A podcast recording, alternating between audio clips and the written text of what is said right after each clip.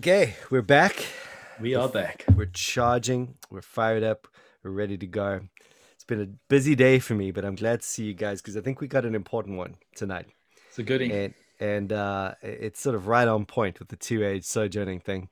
And uh, it's fairly recent, so it's it's kind of relevant, which is unusual for us to do something relevant and popular. um, so you know, this, this mighty... when you say relevant, it's still it's still a fairly niche relevance. Yeah, but it's niche. Yeah. yeah. Well, you know, that being said, it's de- uh, we're going to talk about a debate, and we'll give you the details in a second. But it's a debate that actually reminds me I need to stop saying things like I've just said because really mm. it reminds me that the two age two kingdom thing is epically relevant and you know we all kind of know that but we get used to it and then when you you know it you know people disagree and you know but then all of it every now and again you just come face to face with it and you realize in the volatile yeah. age in which we live live in the complicated age in which we're moving toward um, with regards to plurality and with regards to secularity and, and even confrontation with that and persecution and so forth you ah this is just i don't know by the gospel itself, which is actually related, you know, in in every uh, level, as we'll talk about tonight. But but you know, yeah. this this subject, like next to the gospel, it's one, it's one of those parallel subjects to law and gospel for me, uh, yeah. which you know I couldn't. Uh, maybe I should say outside of Christology itself, you know, yeah. is what is the mission of the church? Right, right. Uh, yeah, what just... is the mission of the church? But also, uh, you know, it's going to become super important as we continue to see the changing culture away from Christianity and how Christians respond to that. Yeah. And, and just and just our our our, our um our frustration and our expectation you know I, I think because thinking wrongly about this could be a matter of of, of um, it could be a real source of discouragement for some christians if they if they yeah. wrongly interpret what is happening uh, to see it as a kind of failure on God's part or, or something. Yeah. So, what are we talking about? We're talking about um, a debate that we recently uh, got put in, uh, onto. Was this your doing, Andre? It must have been. So, well, let me let me tell you the how yeah. we got here. Okay. So, James White had Joseph Boot on recently to talk about two kingdoms. Yes. All right. And by the way, uh, we've had a few requests to look at that um, that talk, and we're onto it. We know about it. We'll get there. Yeah. Um, so just if, if someone's listening, well, this is this, sort of the background to that talk. Yes, good. So so someone put me onto that, and so I checked it out. There's a, a sort of a 20 minute clip by Alpha and Omega on YouTube, which I watched. Mm-hmm. And uh, I've got the Joseph Boots book on uh, the mission of the church okay. somewhere around here. And uh, so I thought, oh, I need to just maybe do a little homework on Joseph Boot. What's he What's he all about? And so as I was as, as, I was scrolling down the YouTube comments, I saw Brandon Adams. Brandon Adams said, "I've commented on this and this and this," and so I thought, "Oh, well, let me check out what he said over there." Yeah. So I, I clicked onto his uh, Two Kingdoms debate between Tuininga and Boot. Yep. And uh, picked up the debate, and that's the debate we're looking at now. All right.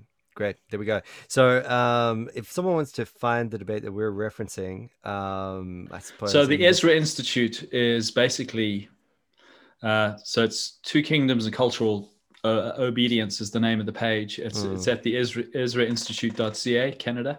Mm-hmm. Uh, which is where Joseph Boot is based. That's true. So um, I might might go ahead and put a link on the show notes for this one, Good. just just just to make sure. Do you promise? do you promise? no, I don't promise because I might forget. So let me just. You can always do, uh, you know, Google search Joe Boot versus Matt uh, Tuininga, Tuininga, Tuininga, T U I N I N G A. Yes. Um, and we will approach the subject just as a bit of a caveat up front, uh, you know, in the in the manner that we normally do. Uh, totally professional, completely exhaustive, yeah, authoritative, no, and feel the last word okay, on every. Okay, okay, wait, wait. I do need to say, I, I do need to say something about this because I actually did have a few just before we get going on this. Uh, uh here's the wrestle I have. It comes out in me mostly when when we hit subjects like this one particularly because my instinct uh, you know to, and this is what i mean this is what i think all of us you know we listen to a debate like that. I mean i just want to get down. I want to take copious notes. I want to look at it all. I want to read it all. I want to you know and then i want to present something on it in a really systematic way which is what we typically do and this is what we we're all pastors this is what we do okay? But now one of the things about this podcast, the, the reason I wanted us to do a podcast, it, it, you know, just thinking of, of Andrea and myself and Nick and myself, we've always just had these theological talks, and and I know what happens it, you know, you don't you don't prepare for those talks, right? When we're having them personally, I prepare it, for those talks. no, you don't. not um, not even you, Nick. Not, not even you.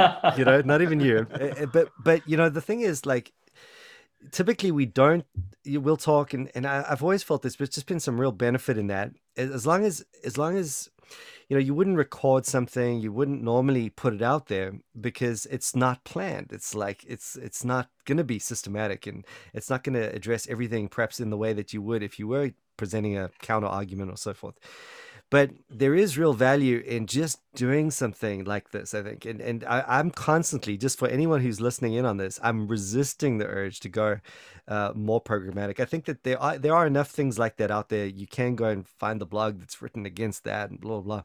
But i think just to just to have a conversation around it is a good starting point. There might be more that comes that that needs to be done but just a just a initial starting point just to rope people in in that conversation i think is a good thing.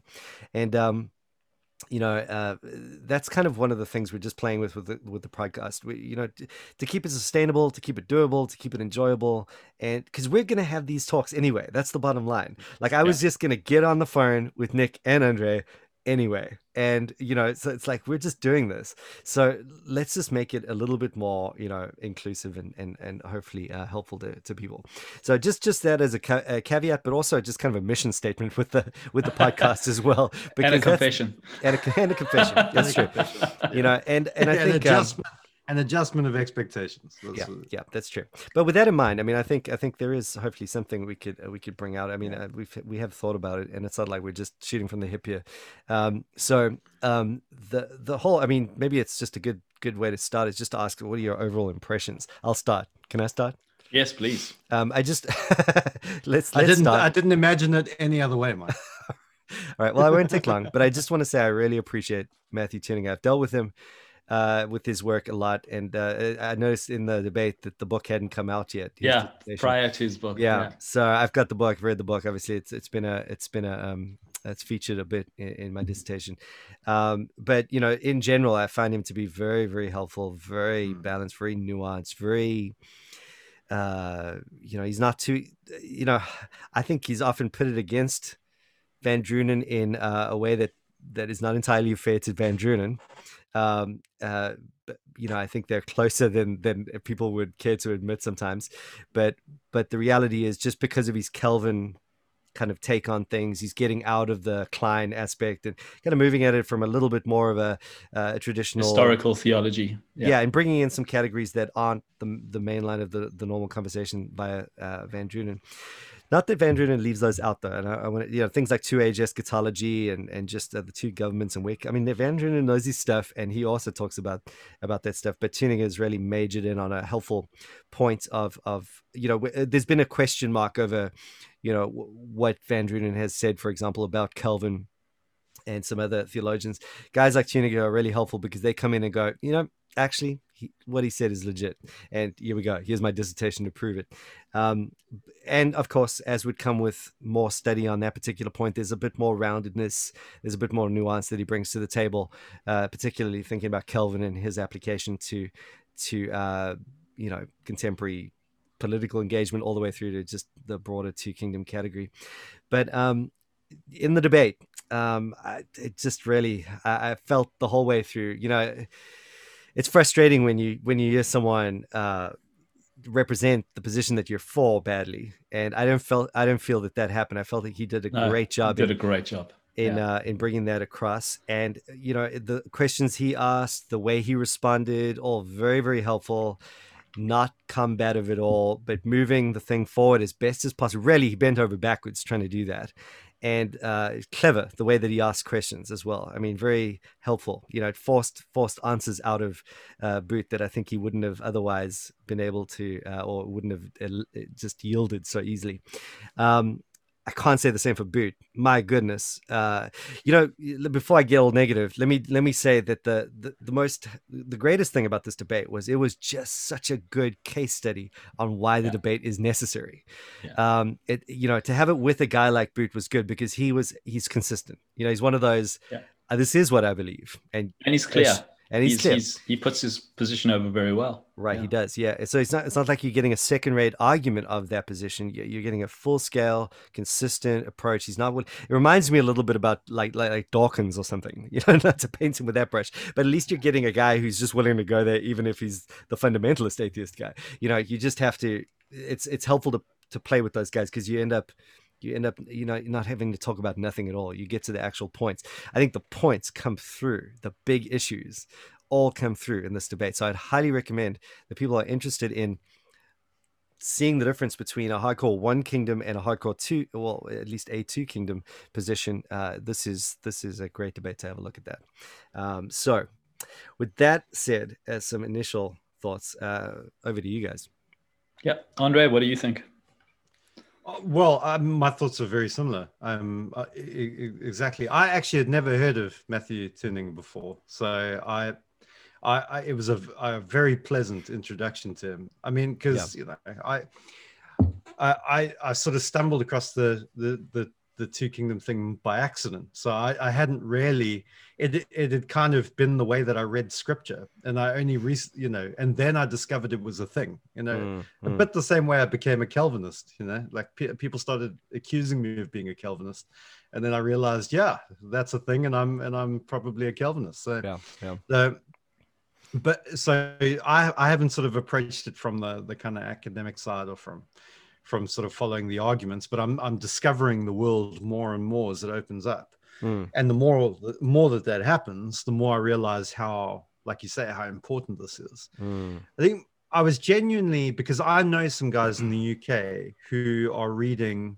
who are influenced by Joe Boots and Okay. reading the book and are um, attacking the two kingdom thing. And you know, the this debate is a live one, even in the college that I went to, the Bible college that I went to, and um, you know, I've had guys get in touch with me uh, because of this podcast f- who are studying in seminaries saying, you know, this is this is the thing that's happening there. What what's your take on it?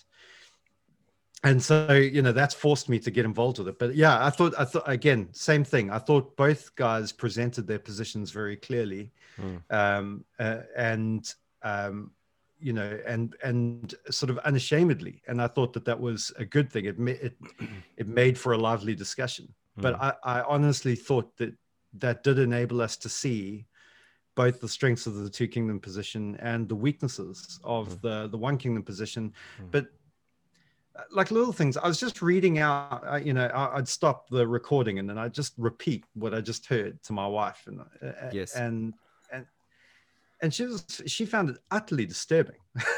Like, right. you know Very 'cause I discerning found it wife.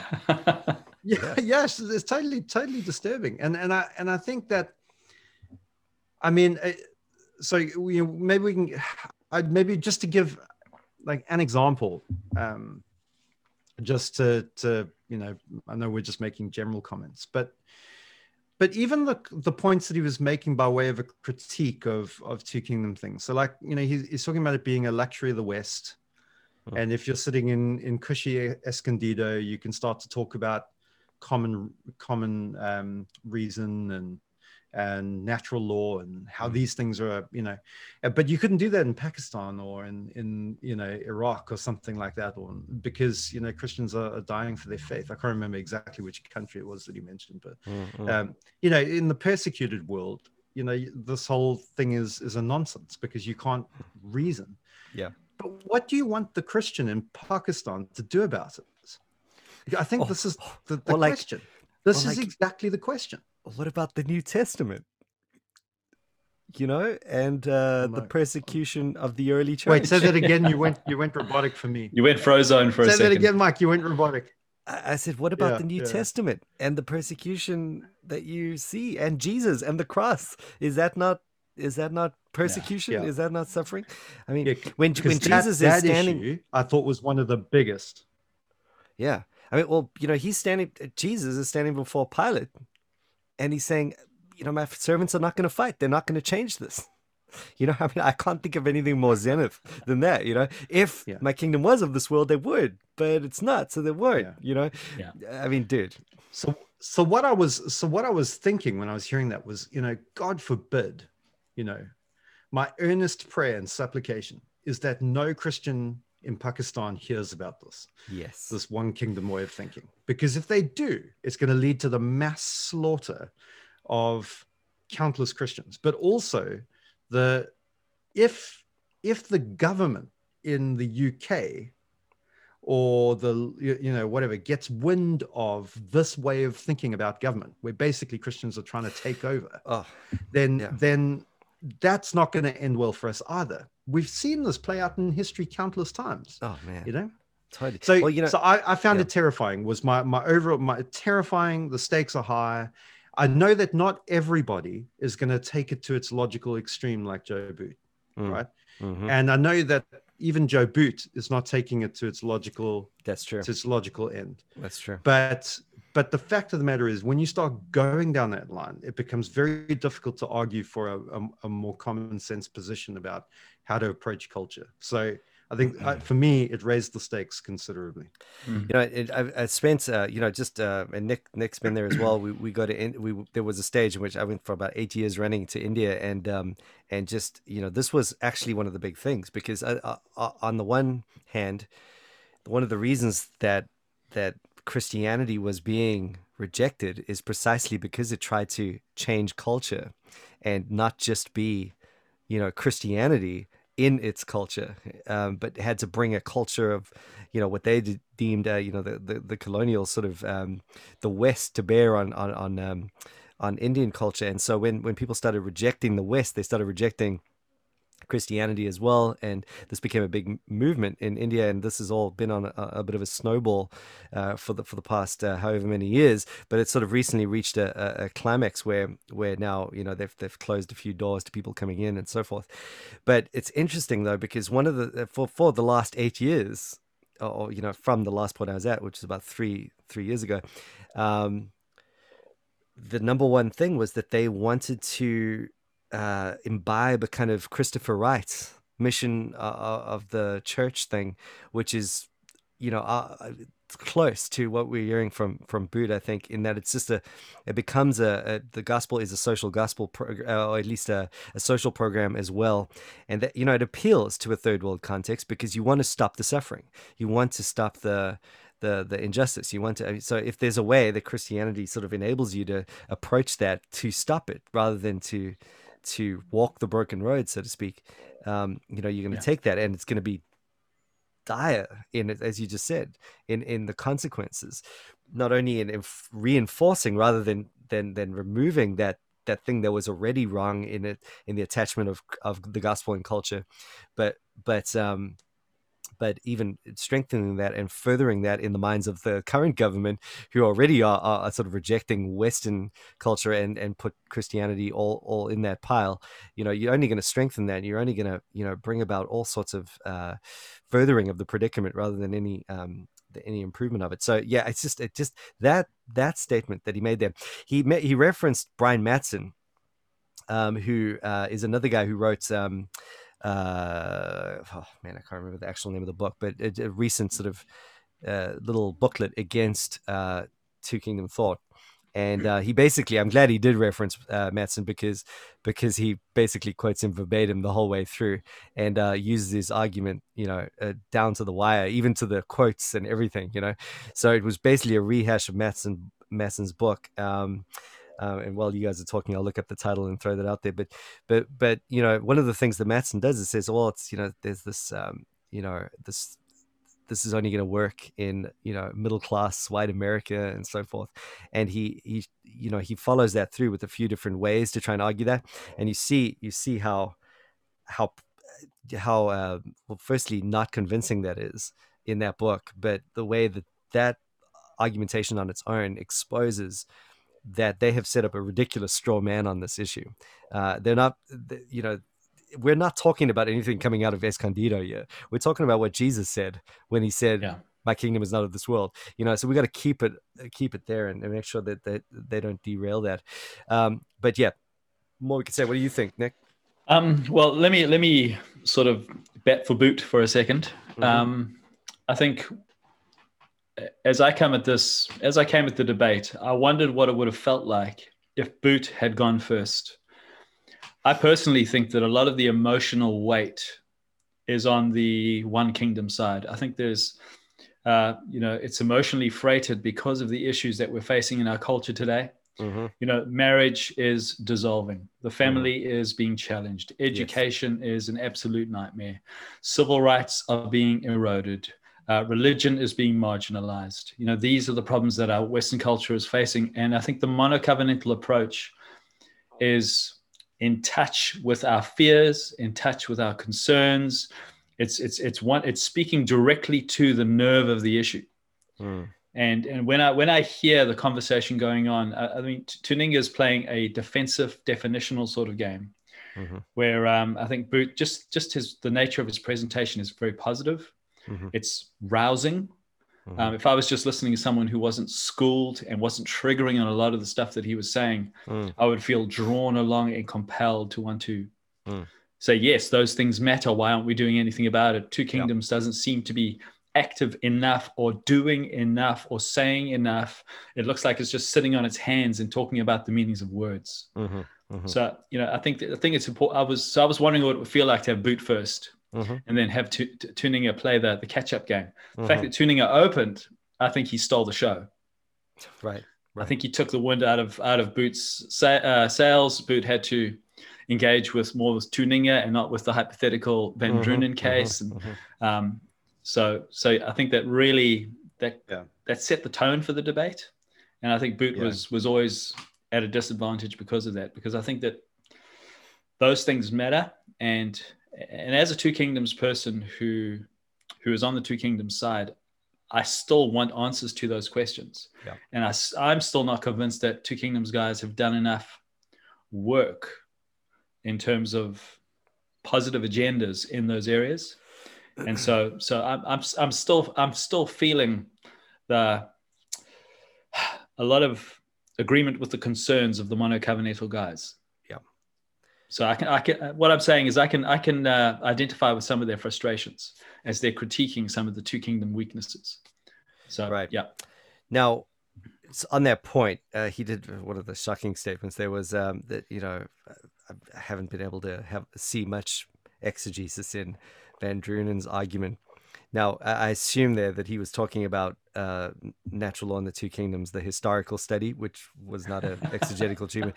Uh, but you know, after that, two years after that, so it might well, I'm not sure the dates and how they correspond to this, but um, two years after he published that, um, this, hey, uh, I don't know how it it, it just uh, it, let's put it this way: if if uh, Van Drunen had already uh, released his what was it called? Moral law um, and uh, the covenants and the divine covenants or something. Massive book um, that is just pure exegesis from beginning to end. Really quality you know?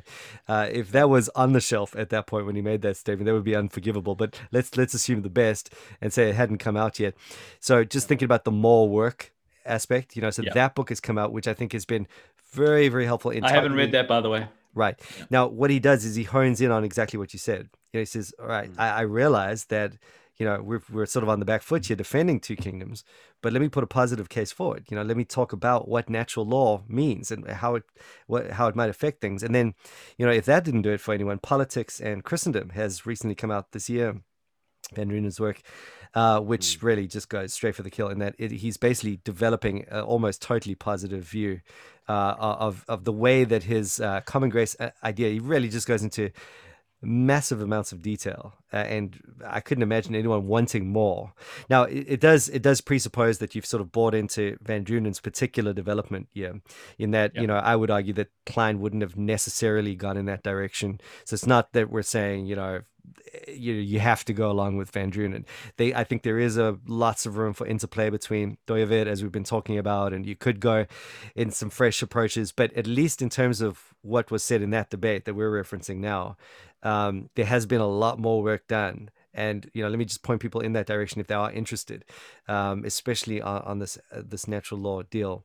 Um, so that's something worth worth saying. But it's not Mm. it's not the end of the story. You know, it's it's not like we've done the work and now that's it. I think I think um, it's an it's an abiding issue, and there's there's going to be all sorts of things that some people are comfortable with, other people aren't. How does general and special revelation, as as Boot mentioned toward the end, he'd like to see more work done on on the general revelation piece and the special revelation uh, interplay, and I think that's legitimate. You know that that that that um that's just something that we have to constantly be working on.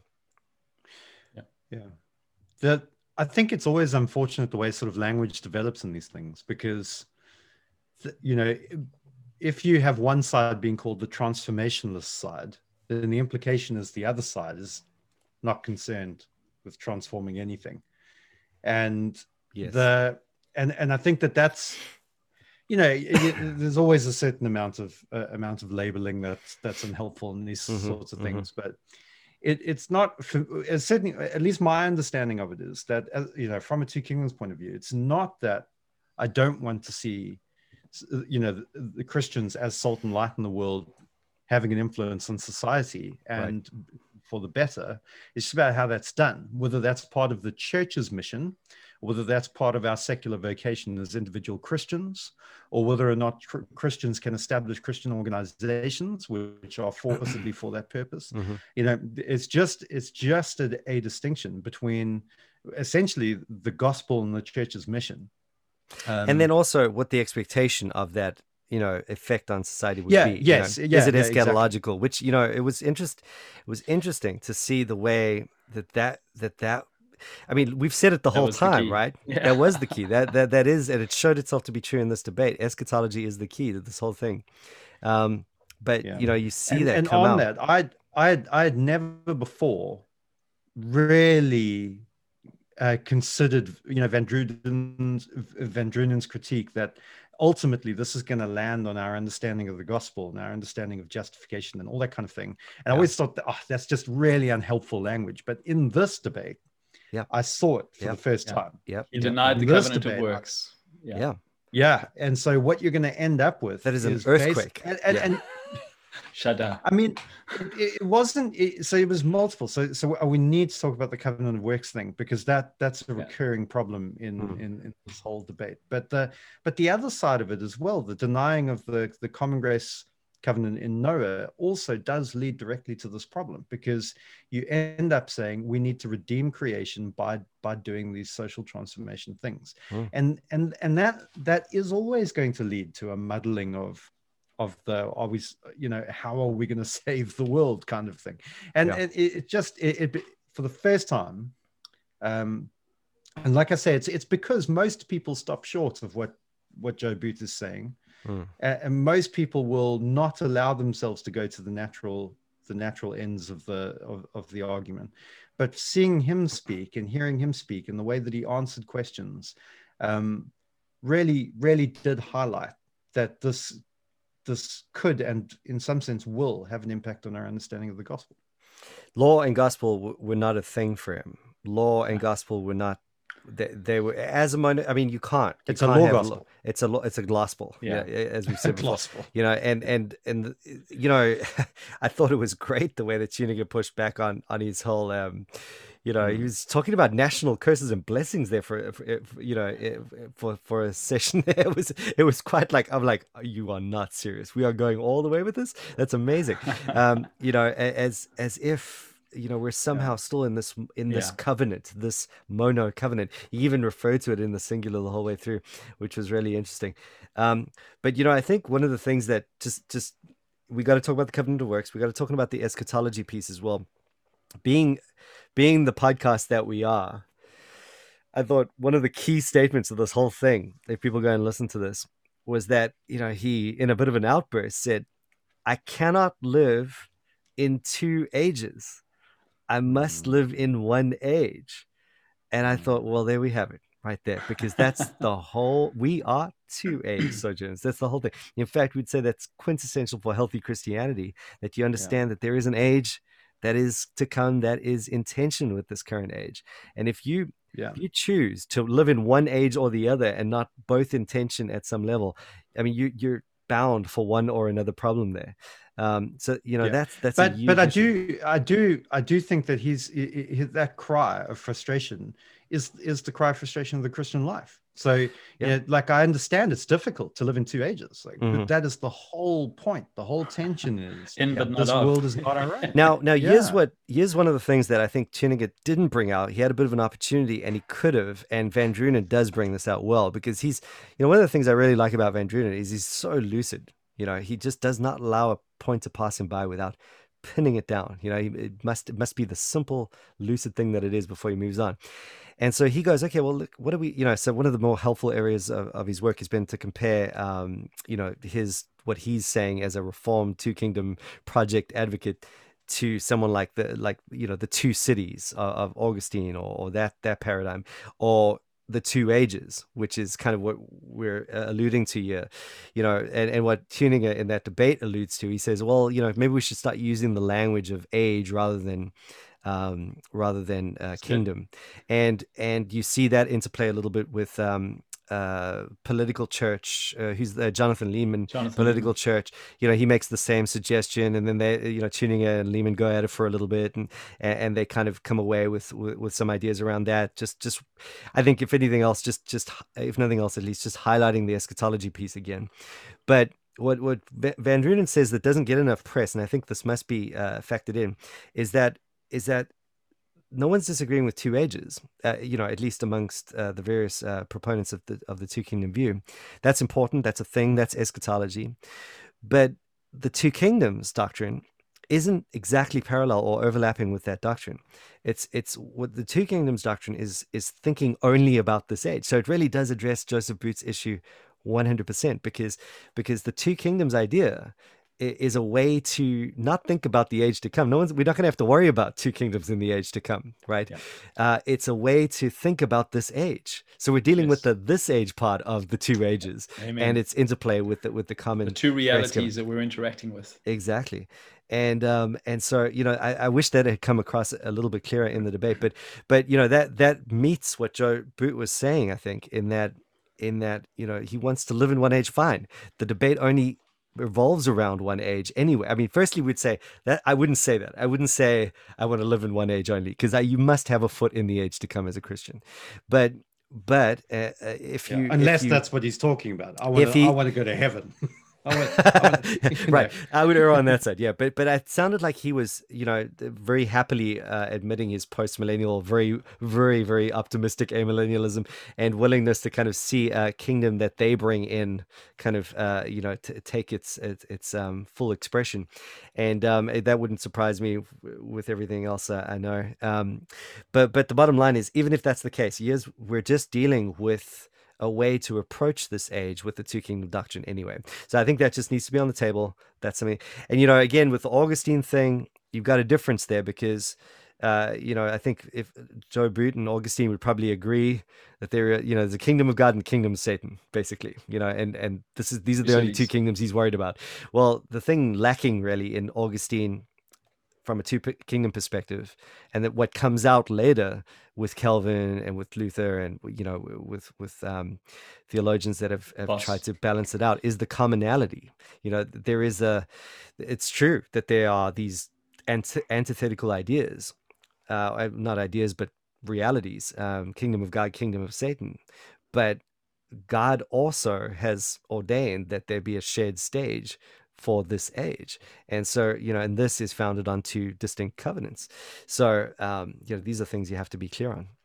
Yeah, for sure. So is is it would it be sorry Nick ju- ju- would it be helpful to to begin to talk about it as a kind of three kingdom thing?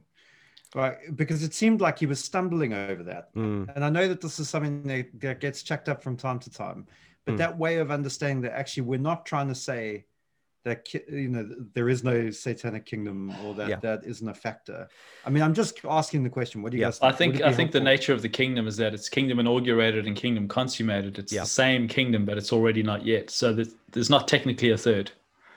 that's It's- true. It's just and, a yeah. and also, what does come up in the two kingdom discussion a lot on any reformed trajectory, especially around, you know, one of the things he mentions Kuyper a lot, but Kuyper's like, you know, as Van Drunen rightly points out, Kuyper's as two kingdom as you can get. In fact, all the the the post Kuiperian Kuyperian guys are all like, you know, hey, Kuyper is just, uh, you know, he's on another team. And, and in fact, I was really happy to to see that that Joe Boot sort of um, was willing to say Calvin was really quite down the line with his medieval kind of willingness to go along natural law theory and so forth. And and you know, I think all of those guys they were very close. Uh, you know, the, what, what Dooyeweerdians would now call Gnostic, uh, uh, not Gnostic, at least dualistic.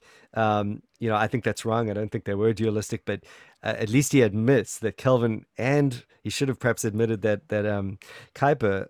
Uh, I mean, these guys are very two kingdom. You know, they they speak our language at every level, and um, and it really only changes after Dooyeweerd. You know, the, maybe there's some question mark over Dooyeweerd himself, but, but beyond Dooyeweerd, it just starts becoming this one kingdom idea. So, um, you know, I think you know one of the things that you have to just keep in mind there with the with the with our discussion of it now, just coming back to you, Andre, is that the antithesis thing, antithesis thing at least has gone nowhere. It's there. Augustinian antithesis all the way through Kuyperian antithesis to Dooyeweerdian antithesis to Van Tillian antithesis to Klinean antithesis. I mean, it's there. No one's surrendering the deep-seated antithesis, the bestial nature of the of the city. Um, you know, it's common, but it's inclined towards. You know, Kline. I love the way Kline puts it the city of man is inclined towards becoming the cult of man you know, and is in this constant drift. So everyone's been saying that. No one's denying the antithesis at all. You have to literally create a straw man of ridiculous proportions to yeah. say that you know that we are somehow no one's calling it. it neutral yeah and so i think and so i've always i've also explored that because luther did a three kingdom thing and so I thought, oh, this is interesting. Let's go down the Luther King, Three Kingdom route. And he really sort of made that, I think, more explicit than anyone else.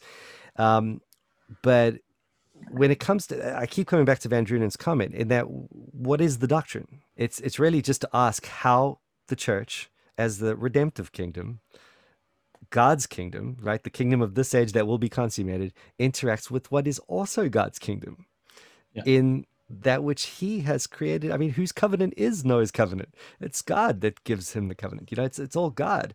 And it's all in that sense from God. And so that's the question we're we're we're wrestling with, you know. We're not talking about what is obviously usurping their position, uh, you know, like a satanic kingdom would be.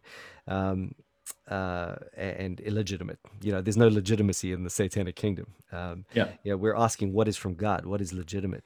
So I think to have that question up front, you know, what what are we actually talking about is actually really helpful in in in, in coming up with with with names. Two governments I like.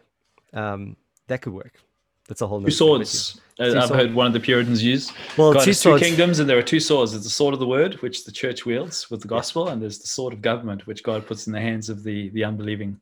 The problem uh, with that is it comes straight out of Gelasius's two sword theory, who was, you know, 100% Christendom. And basically, the whole idea there, interestingly enough, if anyone cares, with Gelasius, you know, this is like um, Pope Boniface and so forth. Uh, you know, you got this one Christendom and two two swords within one Christendom. So it's quite interesting because they're not actually even dealing with the issue of antithesis with the world. They've just yeah. they've gone the world is Christian. Now how do we manage the world? You know, and that's the two swords. Dividing the respons- God the responsibilities amongst God's servants. Yeah, yeah, exactly. So in some sense, it's part of this two kingdom uh, greater dynamic and trajectory. Yeah. But what we're talking about is a lot more defined and covenantal. Sword and trowel. Wasn't that like a Ezra Ezra Institute? Oh, no. I, I, thought that was a particular irony. Yeah, the Ezra Institute. yeah, because that's like, uh, yeah. Anyway, more to say there. Um, okay.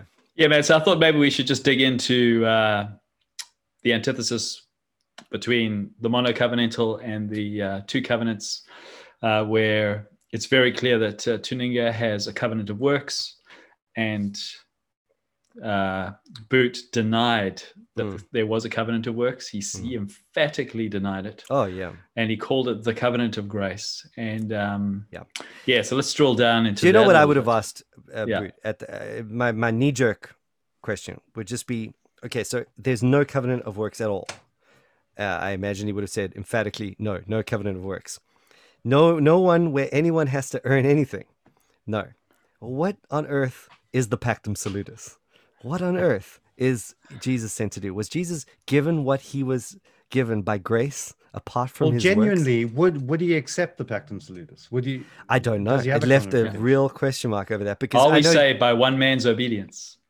Romans 5. E- exactly and going and going on everything i've read on minor covenantalism and the the, the issue it's you know i think you come this comes out very clearly in Frame's um uh what do we call it rant maybe no it's too harsh. Uh his his his book against um his his his response to the the reform two kingdom um uh thing. And he's, he's written a you know a book uh, a whole book about it. And, and you know what he you see it come out he's like listen i'm very loath to think of the covenant of works as being this kind of merit thing and then he goes but then what are we to make of the second adam? You know so he goes there at least makes the connection. And it's all sorts of funny things start happening in my opinion. You look at it i think it comes apart at that point because you know it's almost like well jesus gets what he gets as god not as man. You know? It's Wow. like now so wasn't sudden- he was he representing us or not? Anselm, why the God man? exactly. It just calls into question. Now you know i haven't again we're not being completely fair i haven't got quotes and whatnot but that was the basic takeaway. I was just like there was a there was you know that clarity that we need. We must have clarity on what jesus did certainly um you know as our as our mediator and and what the covenant of works from eternity is uh, as far as what he came to do. Um, you know, at, for, at, at least for anyone that's bought into the covenantal theology concept, you know, I mean, maybe Yeah. for for those that are just denying the whole thing, they got some other way, but but you know, for someone in the reformed camp to just go right, we're federalists now. Our federal representative has not earned our salvation for us. I mean, what the heck? Yeah. It's crazy. I mean, I can I can see the appeal of you know running Adam and Noah as a parody. So you've got Adam set up in a covenant of grace according to the monocovenantalists, and he's Mhm, given the dominion mandate. Mhm. The fall comes, and God's Mhm. very gracious. He sets Noah up, Yeah. In a covenant of grace and gives him the dominion mandate. It looks like Mhm. a copy and a paste. Yes.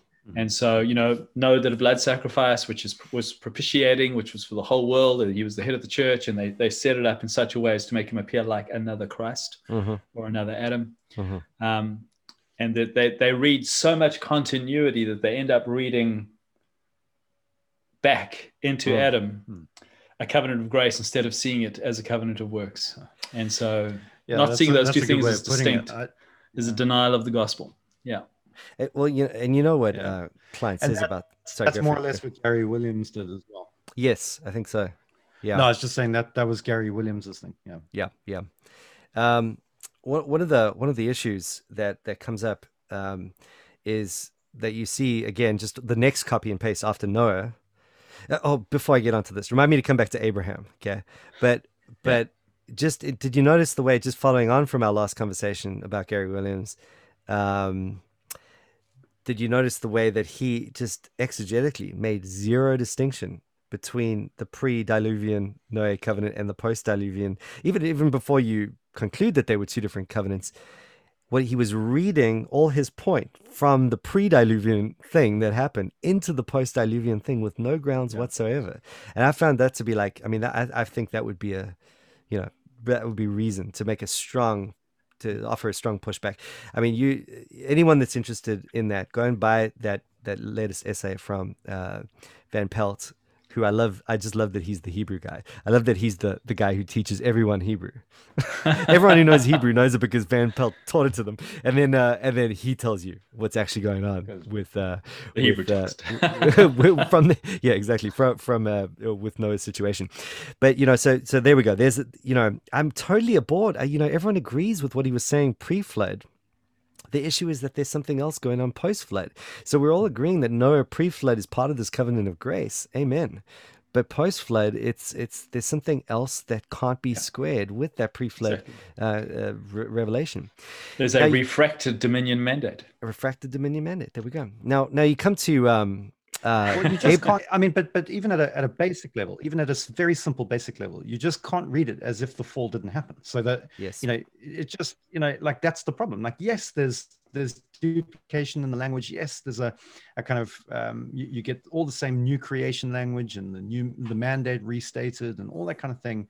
But to read that as if it's like whoops, fall that has no bearing on what's about to about to happen going forward, you have to at least make an effort to see well, in light of the fall, what's what's different about this? And I think that that part of it, which is just it seems so so obvious and so you know so basic, and yet that's the part that often you don't hear about. Like, oh well, obviously there's this massive thing called the fall that's changed everything, and now we have to read the Noah covenant in light of that as well. So not just the pre-diluvian, post-diluvian, but also just pre, you know, Adam pre-fall and Noah post-fall as well. Yeah, and what they would say, uh, as far as I'm aware, is that you know the fall happened, but Christ came and mm. basically, you know, uh, fi- fixed the fall problem to the point that we can now retroactively from the point of Adam onwards, like so Noah and anyone in the covenant of hmm. grace, basically pick up where Adam left off without a hitch, because that's what Jesus would do and has done, and you know, and now we just keep going with the same single thing that God had planned. That's that's all good and well, but there are two things wrong with that. Number one, uh, it, it presupposes there was no eschatology in view prior to the fall, uh, which you very I think came through brilliantly clearly um, in the debate. You know, he's just there is no and I mean, it was just a paradise covenant. What is the Sabbath for then? Yeah. yeah. just the Sabbath, the, the exegesis of the seventh days left out. I think uh, one hundred percent. And then and then um and then you know moving on from that, you're like, okay, it's fine to say Jesus came and fixed it, but how did he fix it? You know, we're back onto this merit thing. Like, what did he do to fix it? And how how did he did he just did he not earn righteousness? Are we really going to ditch active? Obedience you know? Are we just going to go with passive obedience? Because that's all you got at that point you know? Um and and so and look norman shepherd that's where it goes you know? You don't want to have to and that's where Bahnsen went and that's the whole deal. So you've got that. But now coming back quickly just to this this little point that i think often gets omitted again because you got that cut and paste you were talking about nick with yeah. the way you know there we go noah's the next guy. Okay fine. Now the next guy after that is abraham. Yep. Where you get the next big cultural mandate commission thing where go and populate be a blessing so to forth. all nations exactly. Yeah. do the whole deal again. What i think is such a convincing point. And I've, I've tried to labor on this in in, um, in some of what i wrote there but but i think i love this point and i think this is something that paul himself drives home. You know when you're thinking about abraham versus adam you're trying to create that parody again you know? Yeah. Um, you know god blesses adam and eve and says, All right, now from your God given blessing, go forth and multiply and bring in this thing, you know, do this thing. From really, it's from your God given ability that this goes forward. Yeah. You think about how that squares with Abraham. The whole thing is profoundly antithetical to that. It's Barren. from your absolute barrenness and inability, you know, to the point yeah. that this even becomes the very reason that Paul says, hey, you know, uh, hoping against hope. Uh, you know, the, the, he was he was uh, saved. You know, um, and and so it's it's only in the inability and of the promised son, which is again something that he he drives home again and again, that this great multiplication event would happen and the blessing to all nation would come. It would be decidedly not because Adam was able to do it through any natural um, god-given um, ability at that point. It would be Amen. supernatural from beginning to end. It is the divine promise that we're talking about. And i mean the whole narrative in genesis makes a point in in just highlighting that over and over again. You know this is why most of that stuff is happening just to highlight the fact that uh, if god doesn't do it no one's going anywhere you know? And um and uh, I mean, wow, doesn't that just strike you as a there's something different there? Something different going on? You know, yeah. the one is like not of uh, works, the other one is. You know, it's just something something to consider as as people work that through.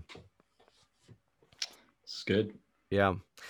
Now, on the um the issue of of law and gospel, um, well, you know, one of the other things I wanted to talk about, just just just so we uh, don't lose out on this is the what I thought of the more interesting questions that came out of it was whether whether um, suffering is normative for the church. Did you notice that that was a, that was big a question? One. That was yeah. a good yeah, because it, it, it's sort of like on the one hand you want to go yeah, but then on the other hand I don't know I I have to admit I've never really suffered.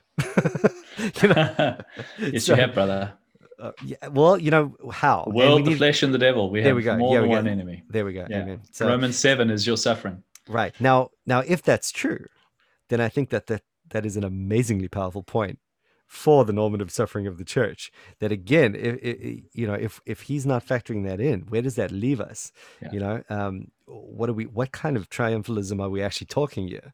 You know, now you've got a now you got a national works blessing um, gospel okay yeah. mixed with a triumphalism not only uh, on this eschatological sort of redemptive historia sort of thing but but even to the extent that we're denying the reality of cross carrying you know in all these various ways and our suffering in the world as christians i mean dude i'm seeing a real recipe for for yeah. for a major I mean, this this is where the real the amillennial does shine against the post-millennial perspective on on how the kingdom is brought in and you know hendriksen just does it so well in more than conquerors where he he, he highlights the paradoxical nature of our victory mm. that we conquer through sacrifice i love what tuning has said uh, yeah. You know what's the what's the message of, of Revelation? You know you exactly. Want, That's where conquer, Revelation twelve verse nine to eleven. Yeah, they overcame him by the blood of the Lamb, by their word of their testimony, that they loved their lives not unto death. That's how yes. they overcame Satan. Yes. They overcame Satan by Satan killing them yeah. and then heading into the intermediate state into a partially into a greater uh, realization of the kingdom that's already come uh, you know the first resurrection into that intermediate state. And there's I mean, this is like the fiber of christianity amen. And so I mean, how, and, the paradox of, of christ conquering through through sacrifice christ conquering through being the defeated one. Um, and so i heard of a lion and i saw a lamb slain you know and then I, and that's the church as we walk in the footsteps of christ i mean that's oh, for me that's the glory of the christian life that's the whole thing right like you get it is so, it's jacob yeah. being struck in the hip you know and, and, just uh, losing so that he wins and god yeah. being the one who wrestles for him and you know and, uh, and so just... we're always called to be like christ in our sufferings committing ourselves to him who judges justly yeah. not answering in turn i mean peter's whole ethic for suffering is like christ mm. in the way in which he submitted himself to it in this mm. in the same you know ordering under humiliation. Exactly. And and if you take if you take that point, right? And if you uh, sorry, if you take Boot's point, where I can't remember uh, where it was that he said this, but he basically said, I hear a lot of this kind of pilgrim language um, and suffering language in the two kingdom position, but not enough talk about the kind of soldier language that you also, you know, find in scripture. Yes. You, you know, if, if you take if, if you take that point, right, yeah. and you detach it from the fact that the whole revelation thrust that the way that we fight yes. is through the word of our testimony and our suffering. Yes. Amen. The weapons you know, of our warfare um, are not carnal. Oh, then what God, it means to be a soldier is to take your sword and cut off the servant's ear, which is precisely the thing that Jesus told Peter not exactly. to do. Exactly. And, and it's right at the, the the the whole. Now we're back to where Jesus is standing before Pilate, saying, "My yeah. kingdom's not of this world. If it yeah. were, yeah. my disciples would fight for me." Exactly, and the spiritual armor of Ephesians six. I love. I don't know if you re- realize what Tuininga did there. Did you? do you hear his exegesis on Ephesians? Oh, totally. So Christ ascends up into heaven, Ephesians four. Yeah. In verse 7 to 16, he gives gifts to men. Here come the gifts from the conquering king. And what are the he's taken his throne, he's taken yeah. his authority, he yeah. pours out his spirit upon the church to equip them for what's coming put off the old man, put on the new, be good husbands and wives, submit at the workplace, and put on the, the spirit, uh, spiritual armor. Boom. If you're a slave, be a Christian slave. Yeah. There's, the, there's, there's the Christian life in the two ages right there. Yeah. Yeah. Yeah. Yeah. No, I mean, wow. You know, and, and one of the things that I keep, uh, I kept on just surfacing in my mind as I was listening to it, it, just listening to Boot's side of things, and you know, again, trying to just get his perspective and feel, you know, something that I, you know, I'm always on the lookout for something that I might have missed, or you know, just just, you know, I don't want to make myself self sound too noble here, but but you know what I mean. Like I think we're always doing that. We're just going, okay, well, there's a, there's a chance I missed something. Let me let me hear him out. He's a good representative of, of the position, so let me try and really feel him on this stuff. And um, yeah, I just what kept happening was just thinking about Kline's thing, where he's like, listen, it is nearing the point of blasphemy to say that as you look back on church history, you know, if, if we're talking about normative states of suffering, blah, blah, blah, uh, you think about the way in which the Spirit has been at work in church history it has not been through the triumph you know model at all you know? It's just it's through i mean the blood of the martyrs is at stake here. This is what we're talking about. We're talking about the way in which the minority marginalized uh, persecuted church through pockets of the ages have have been not uh, not only not a failure, but the greatest, yeah. most amazing triumph of the gospel. You know, and what any talk like like Boot's talk is really diminishing that triumph. It's it's saying that at some level they failed to to engage and, and transform their culture. You know. Yeah, I mean, there's um, just one thing that Boot did as well, and he towards the end because they they started off with a towards the end of the presentation he was talking about you know calvin's geneva and the puritan project in america and william oh. carey abolishing the burning of widows i just wanted to stop him and say hang on don't claim william carey he wasn't a monocovenantalist no. and he wasn't he didn't go to india seeking to bring in your vision of the kingdom. He went there to go and preach the gospel to the heathen. And while he was there, his Christian conscience couldn't help it. He did something, but he didn't go there with the, the kingdom agenda that, that he's trying to. Uh, I, I, felt insulted that he tried to claim Carey yeah. for his for his cause at that point. Yeah, exactly. It's, yeah. I mean, I, I I I empathize with how Klineans must feel when Baptists like Kline. um, the, but the, the, I because I've just been reading through Nick Needham's you know church history things. So it's mm. kind of like uh, you know I've just come through the end of the the second volume on on the medieval medieval church, and all through all throughout the whole thing, you have this this this power struggle going on. You know, either it's it's usually the Pope who's claiming authority for himself, either the, over the emperor or over the, the East or over somebody else, and they don't want to give it. And so um, normally, there's a, there's a struggle going on there. But as you look at look back over church history, and I, th- I think this is a point that um, uh, Tuininga made. It's like, well, where is the what period in church history do you think this worked well? You know, like wh- wh- where do you want to go to find right. the model of yeah. how this one kingdom thing works. Yeah, I mean, we, we had like, political power there for a while. Yeah. Well, he goes to the Puritans. Uh, his in his book, yeah, and, for him it's the and Puritan I'll be honest Project. with you, the yeah. Puritans were a dog show in lots of ways. Like, I mean, it. it, it Where are the Red Indians? Where are the, the American Indians? I mean, you would, yeah, exactly, and you and and so there were maybe like about ten good years, you know. I just think, but the the whole expanse of church history, yeah, yeah, um, has been a massive failure. Whenever the church has had political power, it's been an as soon as the church starts killing other Christians, you know, you've got problems. You know, it's it's it's which inevitably happens. Yeah, because and the Puritan yeah. Project was on a blank canvas. Mm. Then you you know in terms you, of you don't get better than that. Yeah, you don't get exactly. a better opportunity. Yeah, it's a bit of a false scenario. Yeah, yeah, exactly right. Yeah, yeah. So I mean, these are these are massive uh, points, you know, and even just uh, yeah, I mean, I'm I'm glad you you mentioned the the William Carey thing and just a lot of anecdotal stuff in there, and you know, I feel like if we go into this, we're going to end, you know, go into a whole new podcast. But maybe what we should do is come back to Brian Mattson's book. Um, it's called Cultural Amnesia, by the way, which is you know he was all of that stuff was coming straight out of uh, Cultural Amnesia, and um, and you know Christian stir fry, the whole deal. You know, with the, trying to trying to do the, yeah. trying to do the whole thing. One of the things that they do though, uh, which you know what he was doing in this debate is he was he wasn't interacting with what like at any substantial level with what Van Drunen as he leans on Kline was saying uh, are saying. Because there if anything what you would say is you know he's talking about there's there's a, a cultural homogeneity uh, that, that that exists um, you know, as a result of, you know, he used the the polio uh, vaccination thing. That you know, the only reason we don't have polio is because of the polio va- vaccination, and um and and Christianity is like that. Like the only reason we we don't we experience a, a, a cultural sameness with unbelievers is because of Christianity. So that's their big argument against um, uh, what two kingdom people are saying when we're saying, well, there's a common grace uh, preservation in play at that point. Uh, it's not it's not because of transformationalism. So they they look at that and they start saying, well, you know, you know, they bring out all these these illustrations that you mentioned earlier, but you know what Kline's looking at is he's not once going into Western civilization. He's not even thinking in that realm. He's thinking about ancient Near Eastern civilization. You know, when he makes the argument for common grace, he's, t- he's speaking almost totally within the realm of, you know, Hittite treaties and Babylonians and you know that sort of thing. And I mean, there is zero. Christianity didn't exist to create that cultural sameness. You know, they, they couldn't have been, uh, you know, their argument just does not work in terms of the very substructure that, that, that, that Van Drunen bases his argument covenantally on.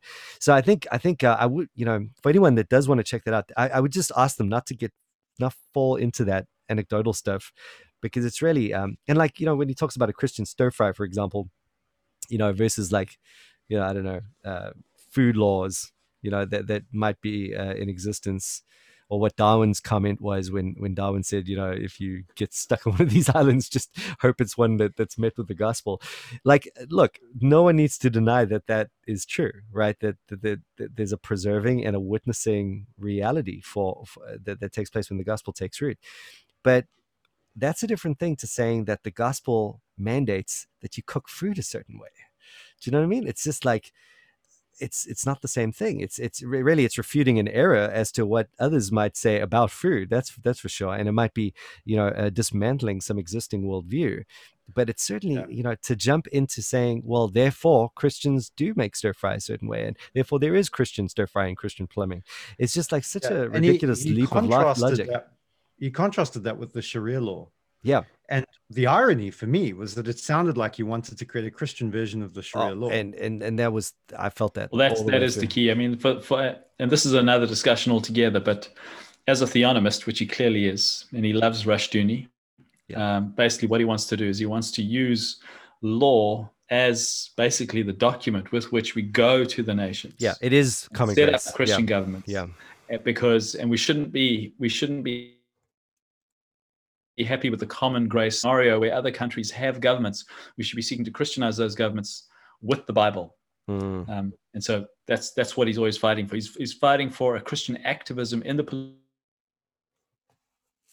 political realm with the post-millennial agenda on a monocovenantal basis. Mm-hmm. And I'm happy for his activism. I'm happy for his concern. I just there's just yeah. too many too many things lost in his in his project. Yeah.